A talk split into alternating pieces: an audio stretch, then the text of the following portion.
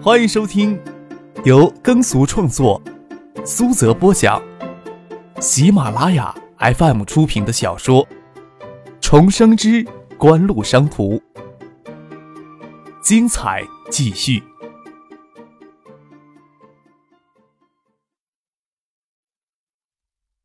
第二百一十四集。张克在与石春风相遇之后，想到九八年之后应用极广泛的计算机快速储存技术来，这项技术的前景非常广。原想让技术研发中心开发此项技术，后来从石春风那里了解到，清华大学已经有学生进行相关方面的研究。丁春健就是那个在读研期间就开发出闪盘控制部分的关键技术 IDE 转 USB 技术的清华学生。张克立即派人陪着石春风去北京找到丁春健，将还不是很成熟的技术买了下来，聘请丁春建到爱达研发中心继续负责此项技术的开发。丁春建今年春季才从清华毕业，之前已经敲定了去 TI 中国公司工作，还是张克与 TI 的中国区总裁陈建生沟通后，才让丁春建顺利的到爱达电子来。爱达电子因央视标王而闻名，在外界的眼里。只是生产影碟机而已。丁春健起初还挺看不起爱达电子，至少在技术层面上，爱达电子对他没有丝毫的吸引力。到爱达来，一是爱达电子开出相当高的资薪，而且承诺他一进爱达电子就有项目给他负责。另外还有一个重要的原因，爱达电子与 TI 合资成立 TIDA 研究所，重点研发 DVD 光盘读取技术。TI 派往研究所的首席工程师丁磊是当初决定将丁春健招入 TI 公司的人。丁磊去年冬天就到合资的 TIDA 负责所负责 DVD 读取技术的课题，他推荐丁春健到爱达电子试一试。丁春健到达爱达电子之后，才看到爱达电子在数字媒体上的勃勃野心。爱达电子的前程是否远大，市场运作已经不是最关键的因素了。张可清楚的知道。爱达电子的研究方向决定着爱达电子的前程。他始终将技术研发中心看成爱达电子最重要的资产。就算有着将影碟机业务出售给嘉信实业的打算，首先也要将技术研发中心剥离出来，成立新的科技公司。年后，张克就很少直接干预爱达电子市场部的事情了。但是研发中心每次确定好新的研发方向与项目，他只要在海州，都会抽出身去参加。要说爱达电子生产部门，还有一些中层管理人员不知道张克在爱达的地位。研发中心的每一位工程师都知道克少这个称呼。丁春倩作为主任工程师之一，更知道张克身为爱达电子主要投资人的身份。梁文香这次到海州来找他，他拉石春风来作陪。在他看来，海州著名的吃食店都集中在四凤桥的饮食广场，研发中心。与元器件分公司的食堂是吴天宝的建议酒店承包的。他们到四凤桥来吃饭，首先想到是来建议酒店。大老板，包厢里有人喊梁文江，丁春健也回过头去看，看到张克坐在包厢里，脑袋伸着往外看，下意识的就换了出来。梁文山正奇怪文江怎么正好跟同学也到这家酒店来吃饭，听到文江的同学脱口唤了一声，他迷糊了一会儿。看那人将目光盯到张克脸上，更是不解了，以为是听错了呢。梁文江倒是听得清楚了，却不明白丁春健、石春风吹嘘了半天，异常钦佩的客少，正是他那个连会考都要找人补习的小表弟，而不是同名同姓。早晨他爸爸梁国胜还让他在海州这几天帮这个表弟复习一下功课呢。张毅也听清楚了，也的确明白三叔张之飞跟他说的话了。你要想着回海州市里，就要靠你自己的努力。我也是一步一步走到现在的，要得到张克的认同。他也是去年给张之飞赶出宏远公司，回到东社之后，才逐渐琢磨出张克的地位是异常的重要。张之飞虽然也想着给他大哥张之威一些教训，但是始终不会对自己的亲侄子撒手不管。特意回过几次东社老家，与张毅长谈了几次，陆陆续续的告诉了他一些事情。只差没有点名张克此时的地位。张毅此次听到丁春健这声声唤，算是的确明白过来了。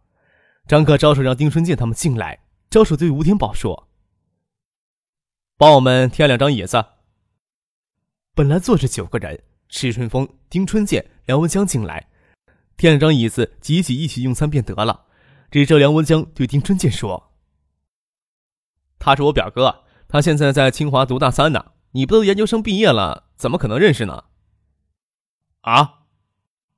丁春健愣了半晌，他哪里能想到，到海州来找他的学弟，竟然是大老板的表哥。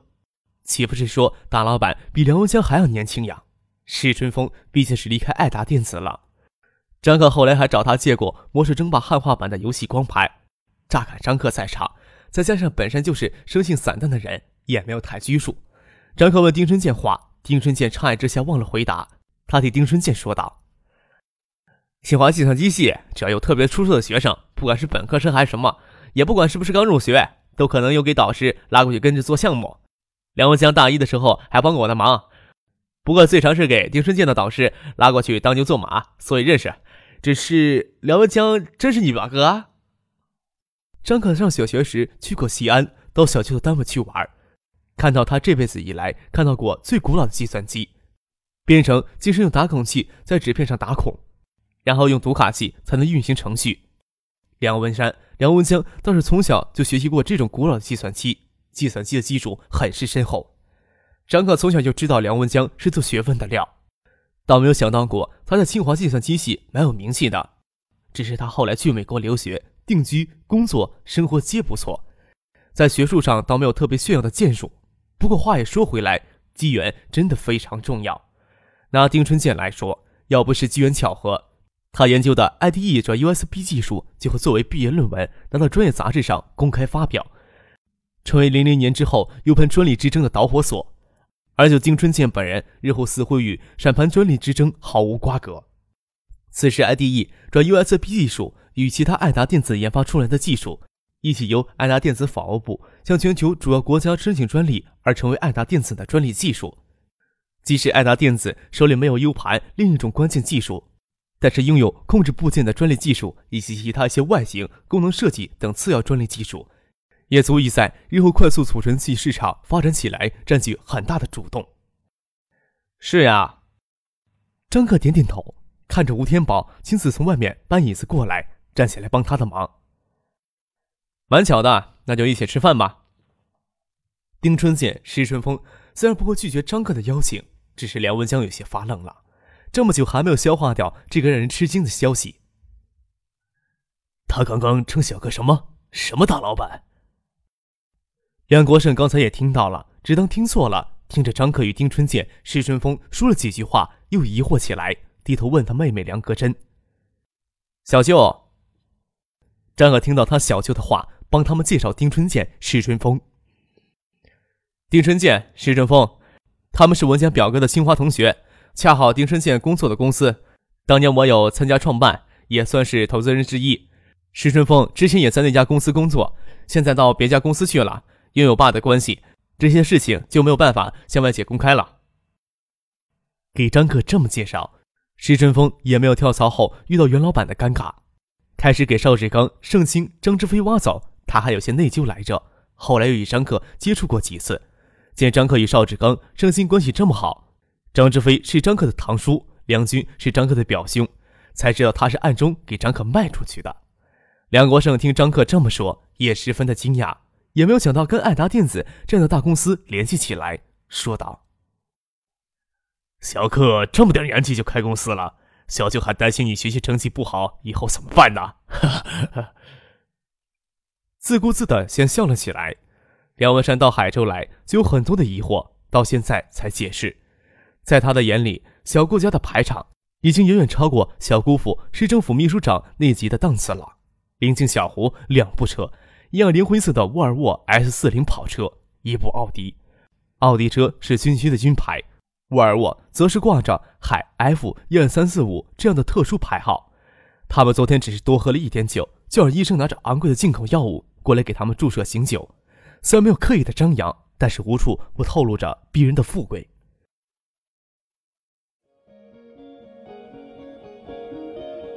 您正在收听的是由喜马拉雅 FM 出品的《重生之官路商途》。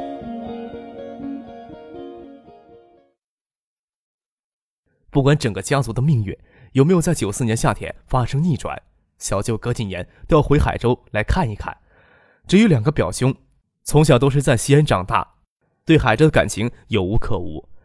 张克曾经到西安出差，见过大表哥梁文山一家几次。梁文山成年后就没有回过海州。小表哥梁文江从清华本科毕业之后，就直接去了美国，只怕他们亲兄弟之间也没有见过几次面。现代社会的高流动性，极度弱化的传统家庭观念，更遑论家庭观念了。但是现代社会中众多资本势力与政治势力却表现出更多的家族化特征，自然有深刻的存在基础。在张克这一代，包括他妈妈梁歌珍那一系的梁文山、梁文江、梁军、梁君如，包括他爸爸张之行那一系的张毅、张梅，也就七人而已。张克当然也期望家族里的成员能够获得更高的成就。以及整个家族有更广泛的影响力与渗透力，而不仅仅表现在账面上的财富与权力。在同辈人里，梁军是第一个给予厚望的。为制作母盘的方便，盛清、邵志刚、张之飞在深圳、香港两地注册了一系列的公司与工作室来运作这事儿。梁军随盛清在深圳、香港那边负责这事儿，让盛兴以为左膀右臂。至于张毅。张克之前倒是希望他不要惹祸才好。梁文山、梁文江还都是第一次到海州来，张克并不清楚他们对家族的认同程度，这点不谈也罢。只要梁文山、梁文江有足够的能耐，便是因为妈妈的缘故，张克也会尽力帮他们过上体面而又尊严的生活。梁文香这次到海州来，当然不是为了参加几年都难得见上一面的堂兄梁军的订婚宴。他之前并不清楚丁春健的老板会是他在来之前连相貌都记不太清的小表弟。在去年公用网在全国主要省构建完成之前，他与几个清华同窗早就在校园网建了一个体育竞技网站，这大概是国内网站最早的雏形之一。当初也是兴趣所致，并没有考虑到商业价值，只是由于网站扩容的缘故，利用原先校园网免费提供的空间会有严重的限速。九六年租用服务器的费用又不是他们几个学生能够承担的。原来大家都放弃对网站的进行扩容，后来与丁春倩联系，想到爱达电子能高价买下 IDE 转 USB 技术，说不定会对互联网这一新鲜事物感兴趣呢。梁文江便借着到海州的机会来碰碰运气。在丁春倩看来，梁文江的确碰到了好运气。吃过中午饭，张克就没有随唐静回学校继续复习功课。而是陪小舅一家参观爱达电子的研发中心。张毅与他的同事李永士也离开了。三座独立楼用钢筋与钢化玻璃构成的空中走廊相连，颇具现代建筑的气势。再过几天，这里将不再是爱达电子的技术研发中心，而是独立的科技公司。吃中午饭时，梁国胜与梁文山父子听张克说他是这家公司的投资人，初时倒没有特别在意，到研发中心看过之后。才感觉相当的震惊。他们所从事的专业都是自动控制方向的，与计算机技术有一定的关联度。且不说研发中心正研发的课题是什么，仅研究中心的实验环境与设施都是国内罕见的，这往往是做技术与研究的人最羡慕的。这家公司的规模到底有多大呀？有这么漂亮的实验室？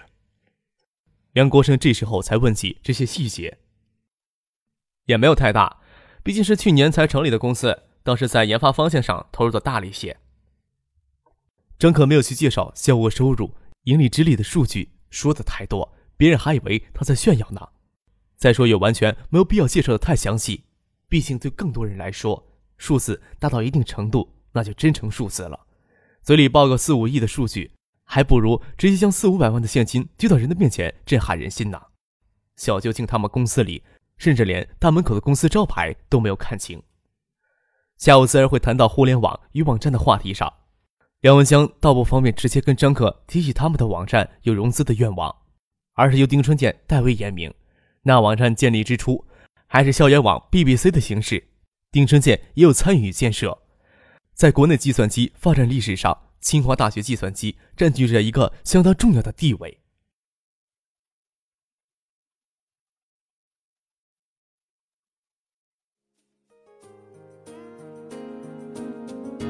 听众朋友，本集播讲完毕，感谢您的收听。